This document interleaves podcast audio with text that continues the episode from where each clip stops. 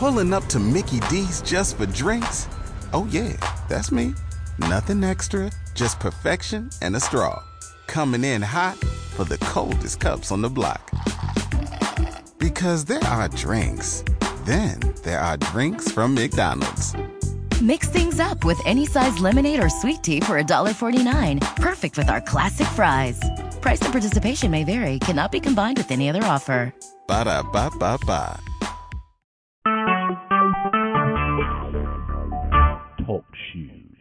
Recorded live. You're listening to the Jam Radio Network with Minister.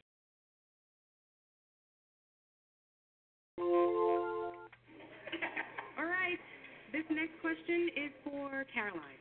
Caroline, if you take the bus 60 miles to school at 5:30 a.m. and the bus is traveling at an average of 30 miles per hour, how are you going to get to your prenatal appointment and still make it to homeroom on time? Some students are tackling more than just their schoolwork, which is why more than 30% of them aren't graduating. But you can give them the boost they need to make it through by visiting boostup.org. Brought to you by the U.S. Army and the Ad Council. Dad, remember when you asked me, what do you want to do with your life? And I was like, Shh, I want to get paid. Well, right after that, you said, there's no job called getting paid. Really? I said that? Yeah. And that's exactly when I knew. I wanted to go to college. You never know which moments will be the ones they remember forever. So take time to be a dad today. Learn more at 1 877 4DAD 411 or visit fatherhood.gov. Brought to you by the U.S. Department of Health and Human Services and the Ad Council. Listen's Morning Inspirations on Sunday mornings at 6 a.m. Eastern Time, right here.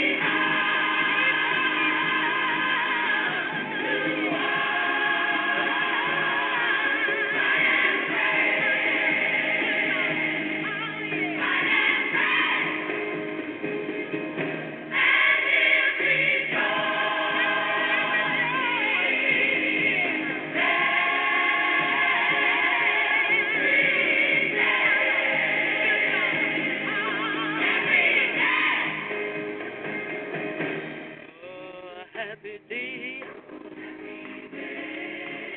Oh, a happy day.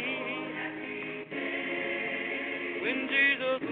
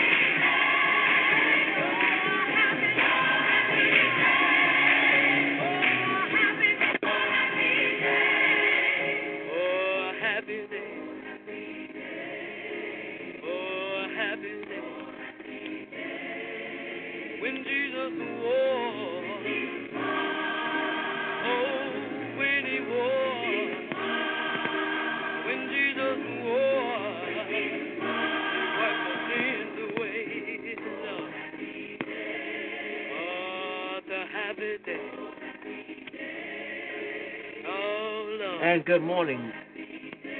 Your early morning gospel program, Morning Inspirations on this midweek Wednesday.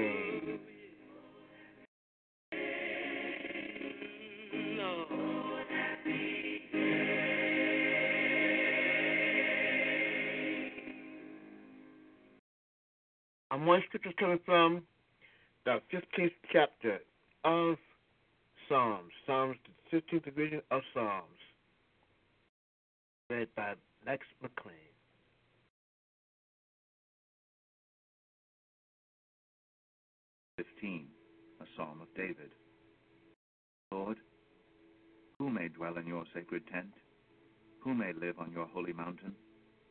The one whose walk is blameless, who does what is righteous, who speaks the truth from their heart, whose tongue utters no slander, who does no wrong to a neighbor, and casts no slur on others, who despises a vile person, but honors those who fear the Lord, who keeps an oath even when it hurts, and does not change their mind, who lends money to the poor without interest, who does not accept a bribe against the innocent. Whoever does these things will never be shaken.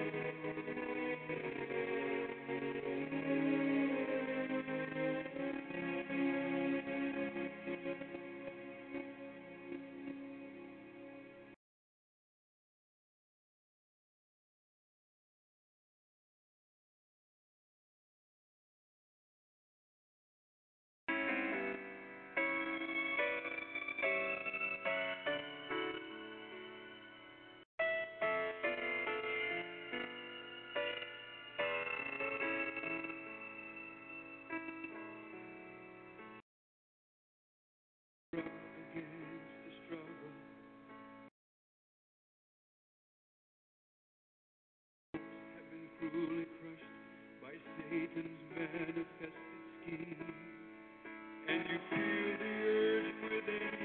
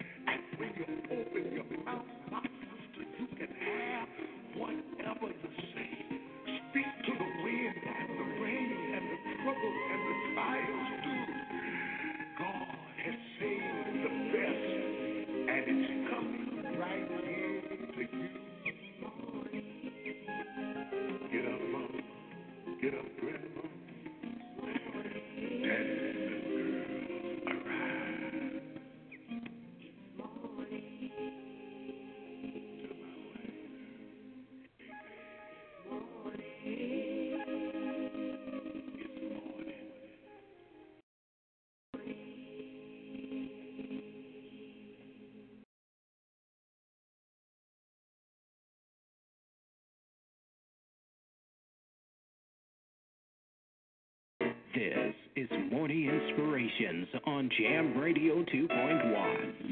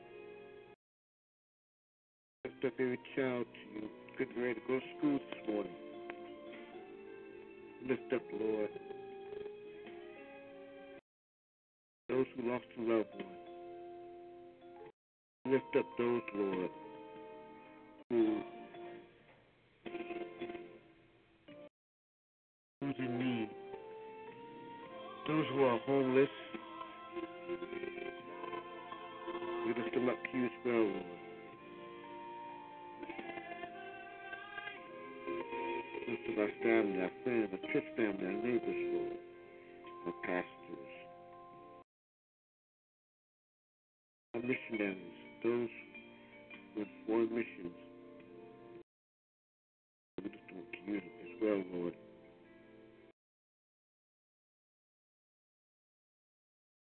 Lord, we thank you for food on the table, clothing on our back.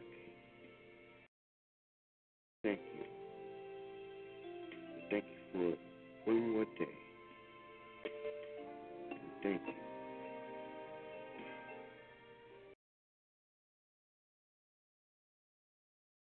Bless us and precious Lord, day by day. We thank you. Bless our family, friends, church family, and neighbors, Lord. Touch Vanessa. Touch her where she, wherever she's in need. We thank you. Mr. Trying to do your will. Let's talk to the Jam Radio family. Again, we say thank you. Ask all these blessings in Jesus' name. Amen. Be back at the top of the hour.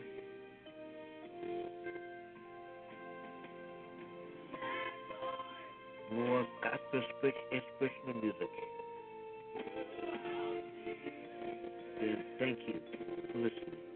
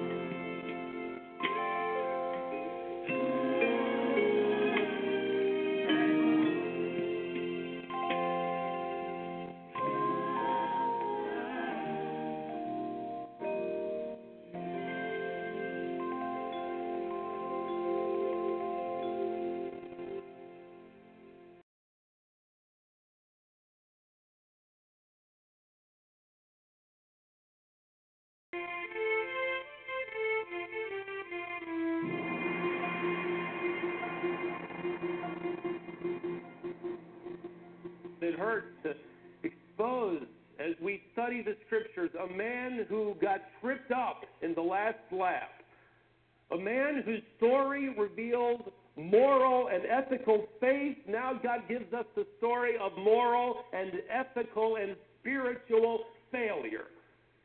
What was it that caused this man to fail in later years? Well, I don't know all of the reasons, but I know that God has given us this story for our instruction and our warning. And hopefully, at the end of our study, we will, by His grace, be able to avoid the searing words of the Apostle Paul as he wrote to the Galatian church You were running so well. What stopped you from obeying the truth? I invite your attention to the last chapter in the biography of this ordinary believer, Judges chapter 8. You remember from our last study, Gideon led the people in an amazing victory over the Midianites. In fact, God's power was so wonderfully displayed that 120,000 of them killed each other, and Gideon chased the remaining 15,000 and drove them off the face of the earth as God's tool of judgment on the idolatrous nation. And what happens next, you would almost expect to happen because he has been the fearless leader.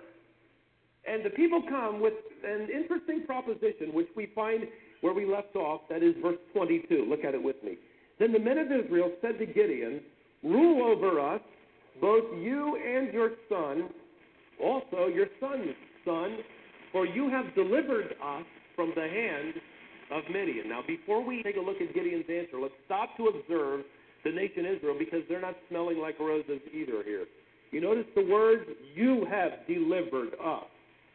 The failure of Israel here is to acknowledge that God did the delivering. In fact, in Judges chapter 8, you'll not find one stitch of thanksgiving. In this entire chapter, you never read of the people stopping and saying, God, thank you for delivering us from these oppressors that brought about famine like living. Thank you. They never said it. Reminds me of Romans chapter 1, verse 21, where it talks about the unbeliever. As it says, though they knew God, they did not acknowledge him, nor did they thank him. Ladies and gentlemen, one of the chief characteristics of the unbeliever is that they are ungratified, or I should say, they do not show gratitude toward God for what God has done. This is the Israelite nation here. So instead of thanking God, they thank Gideon. At the same time, now, they, they tempt him with a very exciting proposition Gideon, we want you to be our king. In fact, we want your son to be our king and his son. What are they asking? They are asking Gideon to be the first in a dynastic rule. He will be the first king, and his family will be the first dynasty in Israel. Very flattering. And the answer he gives is the high point of his career. From here on, it goes downhill. But look at it with me in verse 23. Gideon said to them, I will not rule over you, nor shall my son rule over you. The Lord shall rule over you. Fantastic answer. He's right on. Because God was the king in this theocracy. The nation would be ruled by God through prophet and through judge, not a man. And so Gideon responds by saying, That would be wrong. God alone should be the king of Israel. If we could close the book here, end of chapter, end of story, end of biography, it would be wonderful. But the next verse reveals what will be a spiral downward in the life of this once great man. Look at the next verse, verse 24. Yet Gideon said to them, I would request of you that each of you give me an earring from his spoil. For they had gold earrings because they were Ishmaelites, verse 25. And they said, We will surely give them. That is, that, this is the least that we can do for you. So they spread out a garment, and every one of them threw an earring there from his spoil. And the weight of the gold earrings that he requested was 1,700 shekels of gold, besides the crescent ornaments and the pendants and the purple robes which were on the kings of Midian, and besides the neckbands that were on their camels' necks. Most scholars believe that this loot is valued in today's market at somewhere between 350 and 400 thousand dollars. Now, when I read that verse, the first thought that I came to my mind is probably what just came to yours. Uh oh, Gideon, like so many others, has gotten greedy. But that isn't the case. In fact, the next verse gives us the motive for him requesting this gold, verse 27. And Gideon made it into an ephod and placed it in his city, Ophrah. And all Israel played the harlot with it there, so that it became a snare to Gideon and to his household. The word snare means to allure and to entrap into ruin. This ephod will ruin, it will destroy Gideon's family. Now, I have a couple of questions. First of all, why was making this ephod alluring to Gideon? And second of all, why would it destroy his family? What's so bad about that? Well, you need to understand, if we can back up for just a moment, that the ephod was very significant to Israelite worship. The ephod was fashioned something like an apron. It was part of the clothing. It was the outer garment of the high priest. The ephod also had a pouch in it in which were kept the Urim and the Thummim. We're never told what the Urim and the Thummim were, but these were the vehicles whereby God spoke to the high priest and through him to the people. It was the means of getting God's attention, as it were, and hearing from God. So what we have here is Gideon making an imitation ephod. And this, according to the scriptures, will destroy his life. In fact, it seems that he assumes the role that God never intended him to play, that is high priest. A counterfeit ephod, thus a counterfeit priesthood, and also, if you notice in that past verse, a counterfeit location for worship. We'll look there in just a moment. But here's where it gets interesting. Why would Gideon want to play priest and move worship to Ophrah? Well, the truth is, if we can put the clues together, the priesthood during Gideon's reign as judge was corrupt, immoral. At least it was ineffective. In fact, nowhere in the entire book of Judges do you read of a judge or a, a high priest fulfilling his function. You never read in this entire book of a high priest leading the people in worship. It's absent, and its absence, its silence shouts, Where are they? Something's wrong. Furthermore, the tabernacle was located in Shiloh, where the place of worship was supposed to be at this point. Guess who controlled Shiloh? His favorite friend, the Ephraimites. You remember those from our last study? They jumped all over Gideon's back because he didn't invite them to fight with him. In fact, in chapter 12, they got onto another tribe for the same reason, and they responded by saying, We're so upset we're going to burn your house down. You remember that story? Well, these petty people control the center of worship. And the priesthood within that system were ineffective.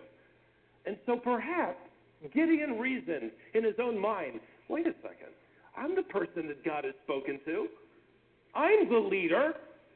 I'm the one whom God is using to lead these people. I'll take it one more step and I'll assume the role of high priest. It makes sense, but it won't work. In fact, Gideon here breaks three commands.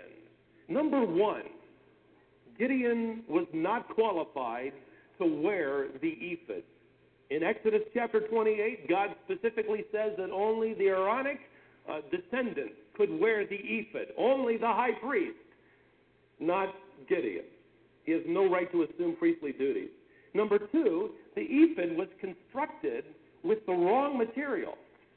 According to the Pentateuch, the ephod was to be constructed of blue material, not gold. Perhaps the people and Gideon himself were impressed by constructing an ephod out of this precious and rare metal. But they and we should learn that God is not impressed by beauty, He is impressed by obedience. Number three, the most significant error is this perhaps the ephod was in the wrong location. Gideon then instituted a rival form of priesthood, a rival form of worship, a rival location. Perhaps his motives were sincere, but he was sincerely wrong. Look back at the result in verse 27. And all Israel played the harlot with it there. The word play the harlot always refer to spiritual failure, unfaithfulness. So God refers to Gideon's solution as spiritual adultery. He has no business making this ephod. The people have no business going to Ophrah to worship. They are committing spiritual unfaithfulness. That's what God has to say about what Gideon does. But maybe Gideon thought that God had made an exception for him. Leaders do that. They live by different rules. When will we ever learn that spiritual leaders do not have spiritual privileges? So, what does God do? Look at verse 28 with me. So Midian was subdued before the sons of Israel, and they did not lift up their heads any more.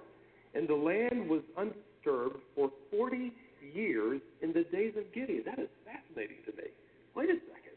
All of these things have happened. Where's the thunder from heaven? The bolt of lightning, immediate judgment on a man who has gone haywire with his attempt to institute a rival form of worship. So, well, God must approve. Evidently, Gideon thought the same thing. But God does not make exceptions for him, nor does he for you and I, even though he has used our lives in the past. Just because the heavens are silent when you and I sin does not mean that God is condoning the sin or that God isn't noticing. Right about now would have been a good time for a bolt of lightning, and it may have jolted Gideon back like some kid caught. Being caught sometimes is a good thing. I can remember as a 16 year old getting my license. You remember that? Some of you think back. Some of you think way back here. 16 years old, freedom, man. Driver's license, the set of keys, and you're on your own. I can remember my father had, when I was 16, this huge Buick LeSabre. It was about 15 years old. That was when they made them really big. Didn't have an air conditioner in it. We'd roll all four windows down. One summer, the summer after I got my license, my cousins and clan arrived from Minnesota. My favorite cousin, Mark, and I decided we'd go for a ride. So I asked Dad for the keys. And Dad gave them to me with that look that dads give 16 year olds about to take a ride. And I said, you know, Dad, no problem. I'm just gonna we're just gonna putz around the block a little bit. So he gave me the keys, and Mark and I got in. I was driving. Mark was sitting over on the passenger side. He looked at me and smiled, and I looked at him and smiled, and I just eased out of the driveway. All the families out there, you know. And I probably went five miles an hour down the road, Red Brook Road, turned right, went about a half a mile, and came to an area which emptied out onto Military Highway, which was the main drag. There, the light was red. And I looked at him, and he looked at me. I know this surprises you that I would ever do anything like this. But that light turned green, and I pushed that accelerator to the floor, and we took off. We were having a riot, and, and about that time, about 10 seconds later, we were up to about 65, 60 miles an hour, and I look in my rearview mirror, and I see billows of smoke coming out from underneath the car. And I'm not a mechanic, but I knew that billows of smoke should not be coming out from underneath the car. So I pulled over off of Military Highway, and my cousin and I knew, well, my cousin knew, that I was in trouble. We called my father and my uncle, his brother, came to pick us up. So my uncle was driving, and Mark and I kind of slid into the back seat, and of course I said, you know, I have no idea why this happened. Of course, uh, I can't understand it, but uh, anyhow, something's wrong. And uh, my father looked over at my uncle, who was a little bit more of a mechanic than him, and he said, "Well, he said, how does how does something like this happen?" And my uncle floored it, and we shot forward, and my cousin and I slid down in our back seat, and I could have killed my uncle for doing that. You know, it's typical.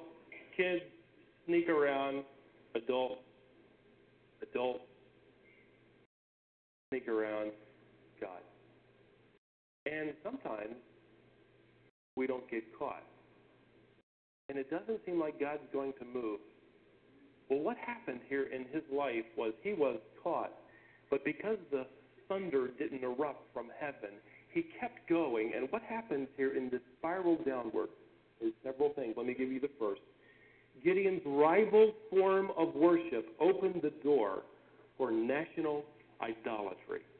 Look at verse 33. We'll skip ahead a little bit. Then it came about as soon as Gideon was dead that the sons of Israel again played the harlot with the Baals and made Baal Berith their God. It's as if the, the Israelites were waiting for this old judge to die, and as soon as he dies, well, we're already used to worshiping something else in some other location, in some other way. That's just the first step toward idolatry, and they were ready. Baal was already in their blood. Number two, Gideon's refusal to obey Scripture opened the door to further or personal sin. And three sins are revealed. The first one we've already talked about, but let me restate it. Number one, Gideon's lifestyle directly ignored the authority of Scripture. You and I, as he did, have two authorities in our lives. One, it's either the authority of this book, God is the author, and if we place ourselves under this authority, we're going to end well. But if I refuse to submit to the authority of the Word and pull myself out, I am in need of something to be the thing that calls the shots in my life. What's the authority? I become the authority. My feelings, my reasoning, my logic, my desires become the authority. And so what happens to Gideon? He follows the way of his flesh. Number two, Gideon's lifestyle degenerates into the pursuit of sensuality. Look at verse 29. Then Jerubbaal, that's his nickname, the Baal conqueror, the son of Joash, went and lived in his own house, and it must have been some house because verse 30 says, Now Gideon had 70 sons who were his direct descendants, for he had many wives. He, the famous leader, you know, leaders should have more, so he had more. This was a typical Canaanite perk of power, but it was a direct violation of Deuteronomy chapter 17, which Gideon knew. You will not multiply wives, period.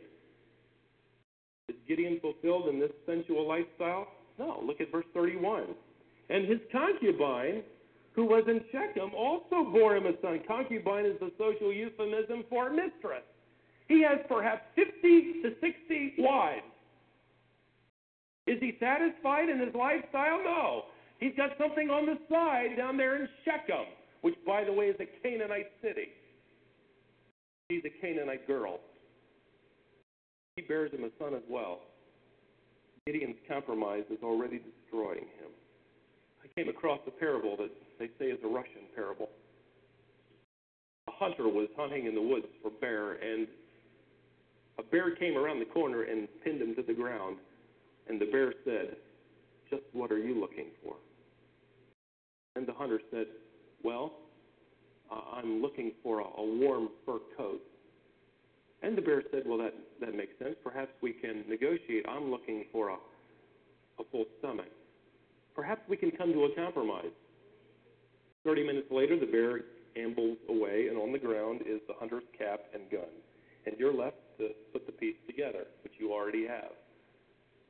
The bear got his full stomach by eating the hunter, and the hunter got his warm fur coat. Perhaps you have been running well, but maybe just recently you have stopped to talk to some bear. Maybe in the form of flirtation at the office, maybe in the form of fudging business accounts. It may come in the form of padding your expenses. May come in the form of some subtle manipulation, some egotistical pursuit.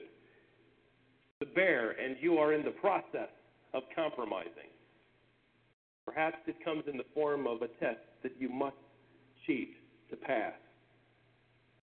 I was in the office of a president of a Bible college, and we were talking, and he happened to mention to me as we talked that there was a rash of cheating that had just broken out among the student body.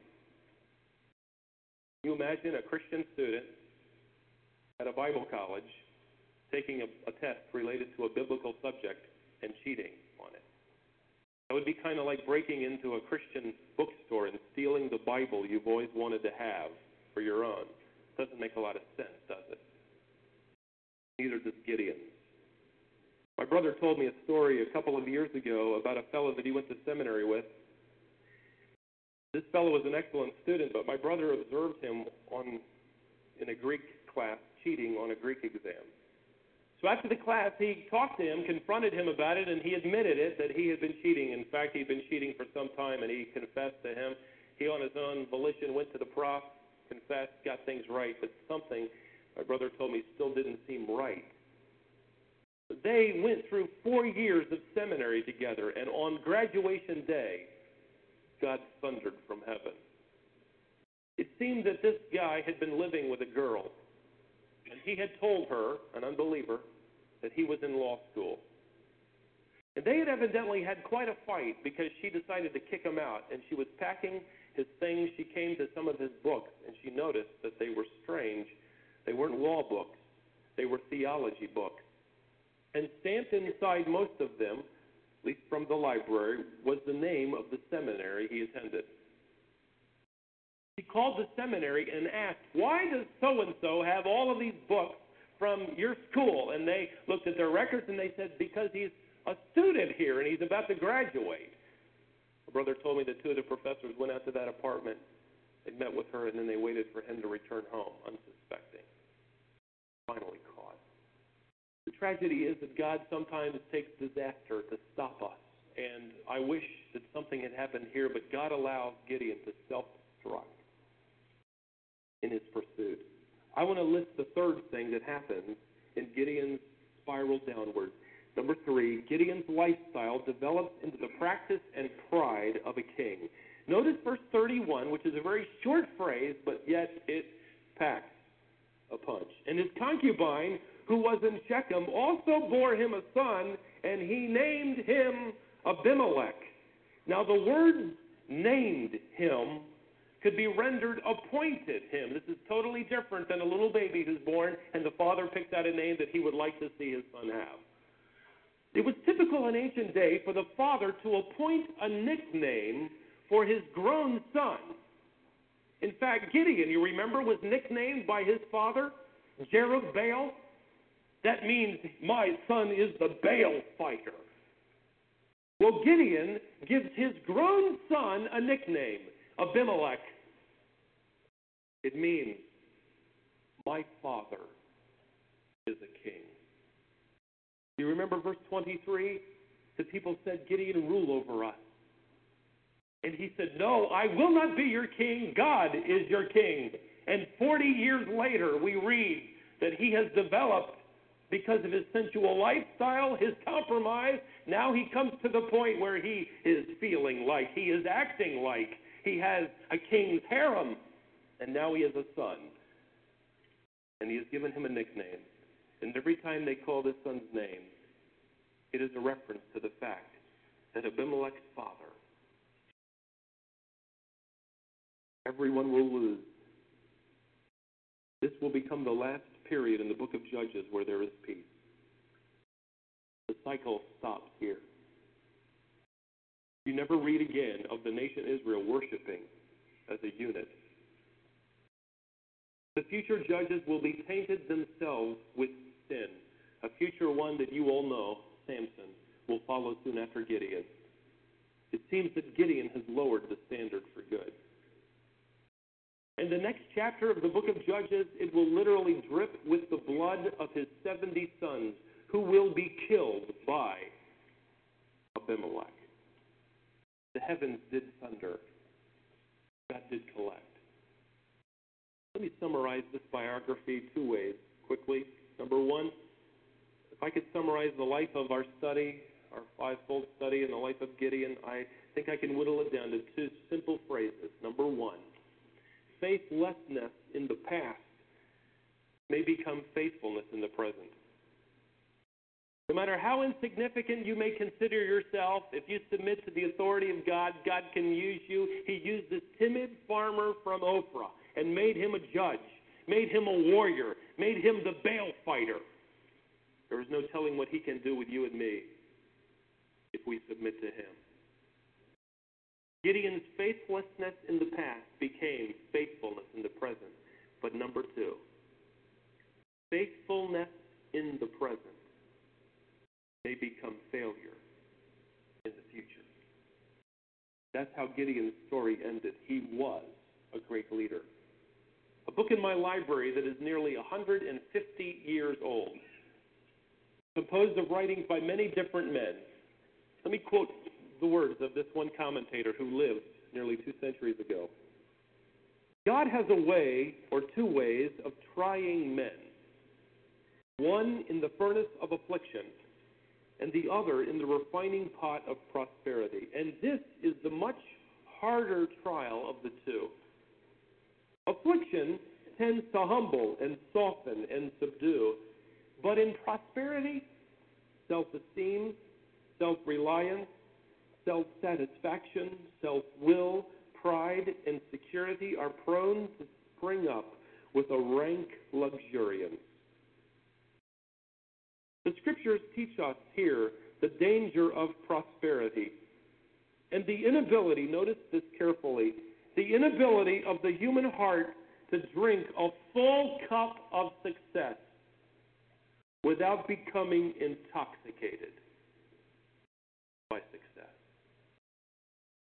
This is the story of Gideon as you see him intoxicated by his own prosperity, his own success, his own prominence, his own status.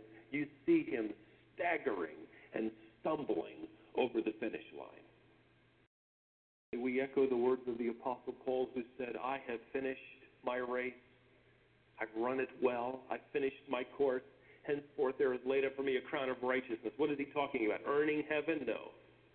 He's talking about a unique reward given those who finish the race, who end well, who submit to the authority of God, even in the last lap.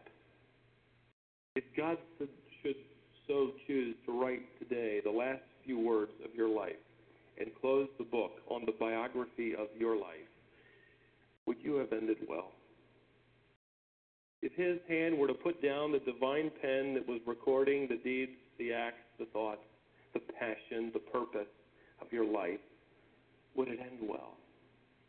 I'm not talking about perfect people. I'm talking about progressing people who have a passion to follow God. May we learn from this man never to step out of the race. Keep running, to keep following, to keep submitting, that we may end well. Perhaps I have been speaking to someone who needs to submit today. The Spirit of God has made it very clear to His authority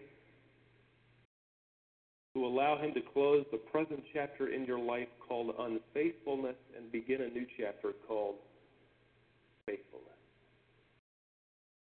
Perhaps you need to admit to yourself and to God that your biography is headed toward the wrong conclusion. To allow Christ to do surgery in your heart now. However, the Spirit of God has pointed his finger Perhaps you're running and you have needed encouragement. May this passage be that. But to all of us, a challenge. Never stop the race. By His grace, well.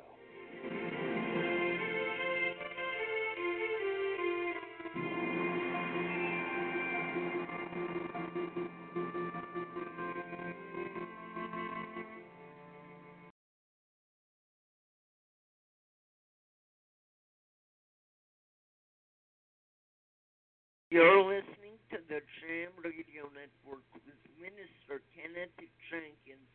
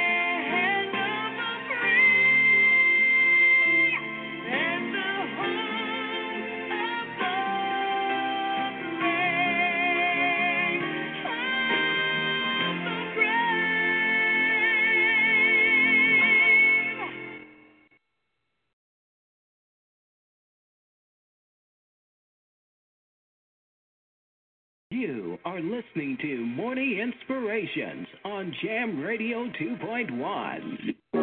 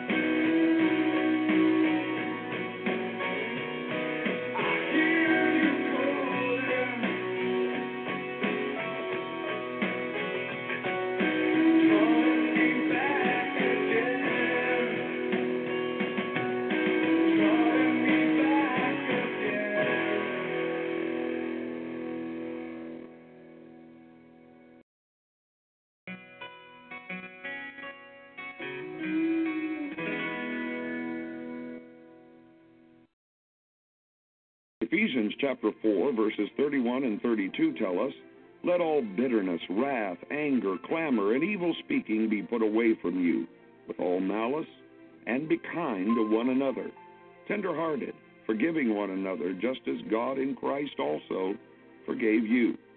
There's no way we can defeat our enemy as long as we use his weapons against our brothers and sisters in Christ.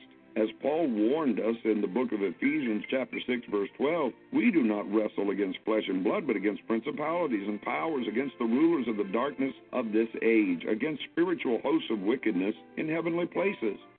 Bitterness, wrath, anger, malice, these things are not of God. The weapons he has given us to defeat these things include kindness, tenderheartedness, and forgiveness. Paul tells us in Romans chapter 12, verse 18, if it is possible, as much as depends on you, live peaceably with all men. And in verse 21, do not be overcome by evil, but overcome evil with good. Those commands are intended for us today, every bit as much as they were intended for the Christians in Rome. Jesus has given you the spirit of peace, love, and a sound mind. It is in your power to live peaceably.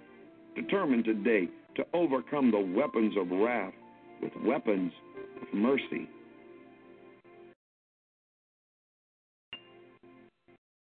This message is for all of you sitting in the passenger seat. And apologies if it gets a little uncomfortable, but how does it feel to be at the mercy of someone who thinks a random text is more important than your life? Someone who takes their eyes off the road while speeding along in a three ton hunk of steel. Freaky, right? Well, why not just ask them to stop? Or better yet, volunteer to text for them. It might be a little awkward, but believe me, you'll live. Learn more at stoptextsstopwrecks.org. Brought to you by the Ad Council and the National Highway Traffic Safety Administration. Today, we're taking a close look at one of God's greatest gifts, the gift of smell. This is the Creation Moments Minute. The ability to smell is one gift we often take for granted. That's probably because we usually identify things more quickly with one of our other senses. At the same time, Thanksgiving dinner would not be the same without the smell. Some of the most unlikely creatures have a sense of smell. Believe it or not, even fungi have a sense of smell. Worms have organs on their heads to sense odor. Ticks carry their scent detecting organs on their feet. This arrangement would not work for us. Mollusks smell through their gills. The salmon uses smell to find the same brook in which he was spawned. Lizards and snakes use their tongues to detect scents. More about the gift of smell tomorrow on the Creation Moments Minute. I'm Darren Marlar.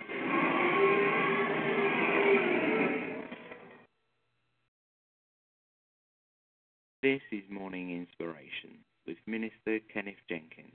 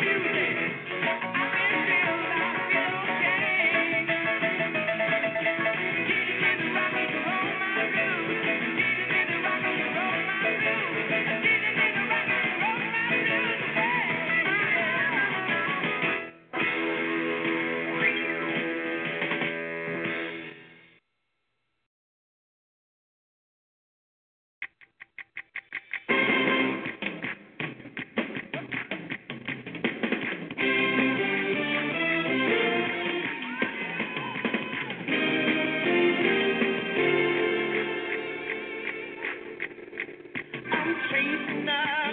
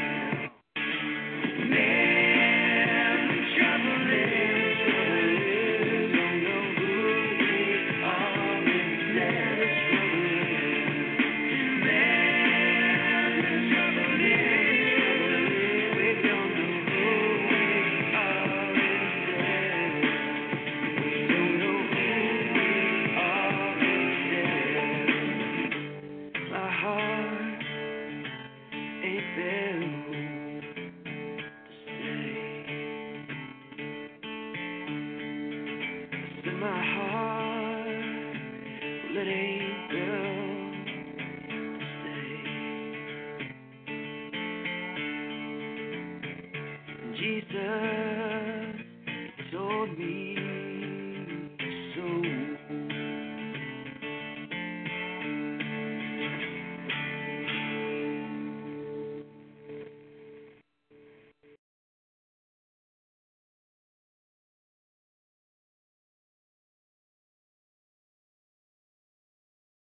This is Anne Graham Lotz with Daily Light for Daily Living. All around us are broken homes, broken hearts, broken hopes. But God never intended us to be broken. He didn't just create us, plop us down on planet Earth, and say, Happy birthday. Now you can get your way through life. God, as our Creator, has specific directions for our lives. Psalm 119.2 says, Blessed are those who keep His testimony, who seek Him with a whole heart.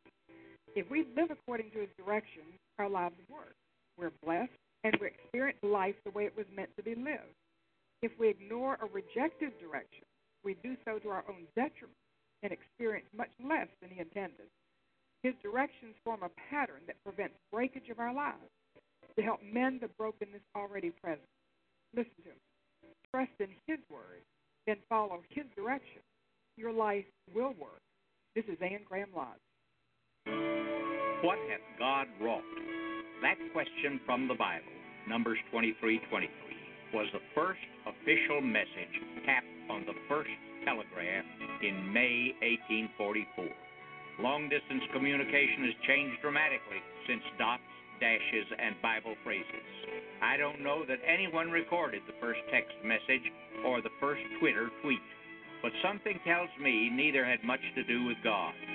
And that's too bad, because He wrought them as well. God is the ultimate communicator. This is Howard Butt Jr. of Laity Lodge. In our hurry up world of cell phones and instant messages, remember the many miracles, including technology, that God has wrought.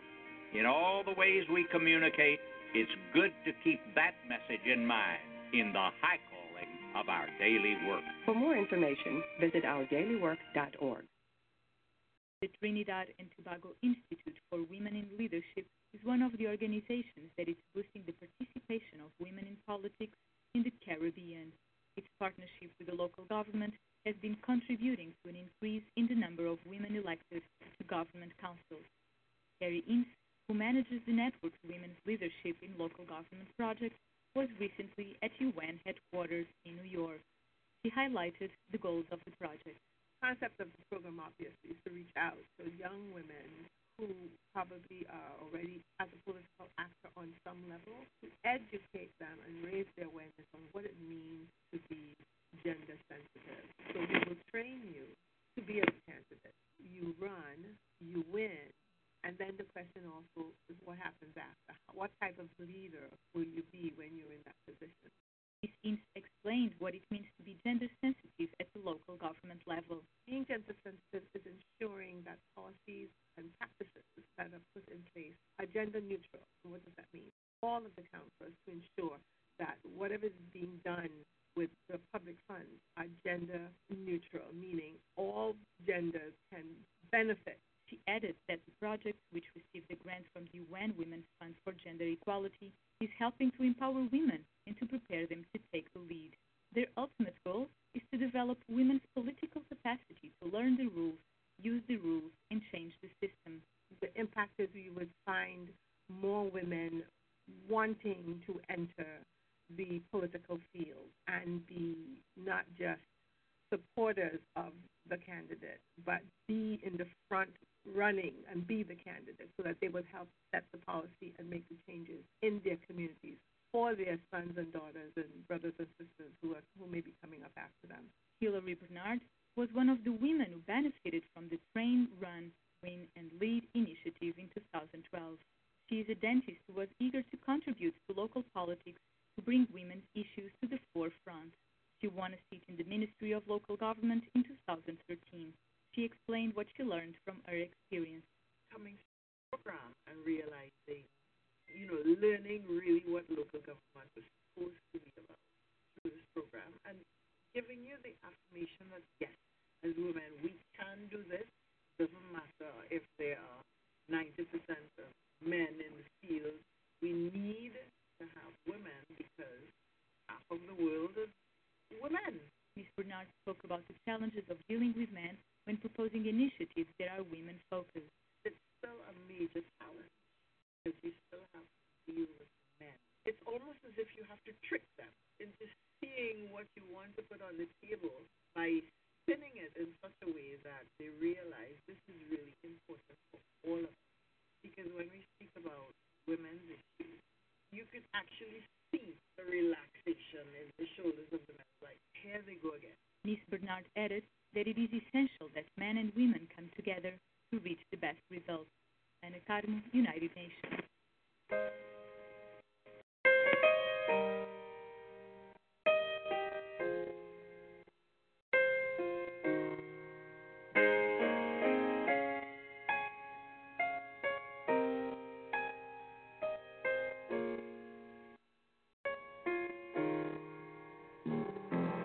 Father, help your children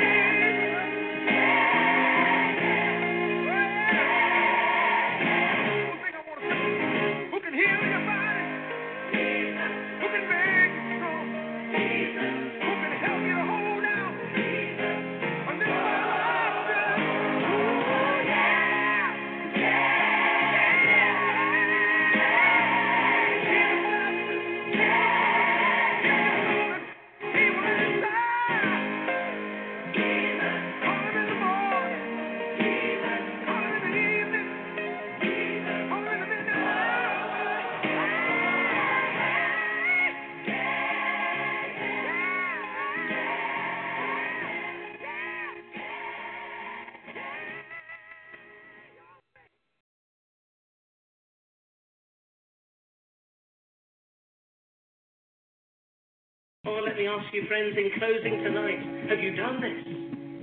Have you obeyed the gospel? Have you obeyed the gospel? Have you come to that obedience of faith? Have you come to that place of true repentance and true faith? Have you turned around?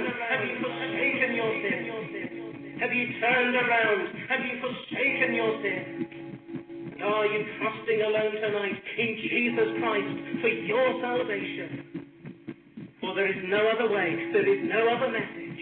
For there is no other way, there is no other message. Oh, come to Him. Come to the Savior tonight. Come to Him just as you are. Come to Him in your sin. Come to Him in all your needs. Cast yourself upon His mercy and upon His infinite grace. Cast yourself upon His mercy and upon His infinite grace. Cast yourself wholly to Him. You too will enter into that joy of sins forgiven, peace with God, and eternal, abundant life through Jesus Christ, our Lord. For how will you escape if you neglect so great salvation? For how will you escape if you neglect so great salvation?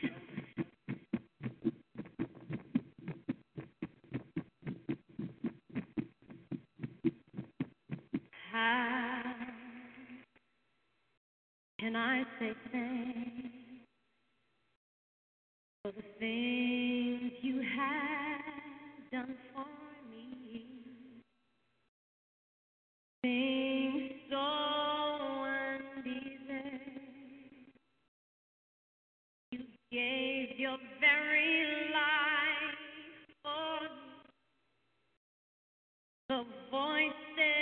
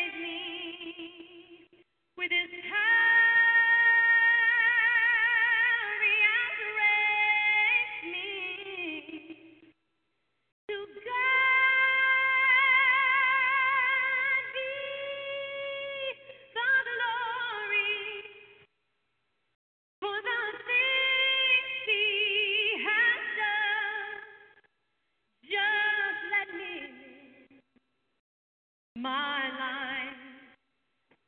Let it be pleasing,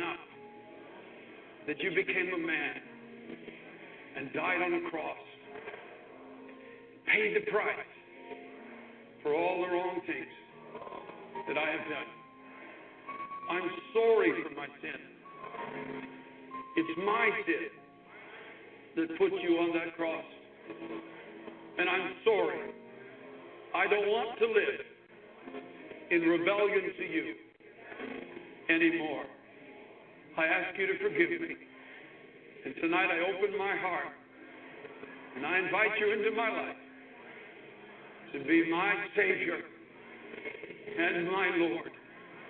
I believe, Jesus, you are the Son of God. I believe you died for me to pay the price for all the wrong things that I've committed against God and against man. I believe that on the third day, by the power of God, you were raised from the dead as living proof that my trust in you tonight is not in vain. I believe that as Christ was raised from the dead, so tonight, Almighty God, you are raising me from the dead, from the death of sin. You are giving me a new life, the life of Jesus Christ. Oh God, on my testimony and the belief in my heart, and according to your word, at this moment, I believe I am saved. I am saved. I am saved. That's going to do it for yours truly until Friday.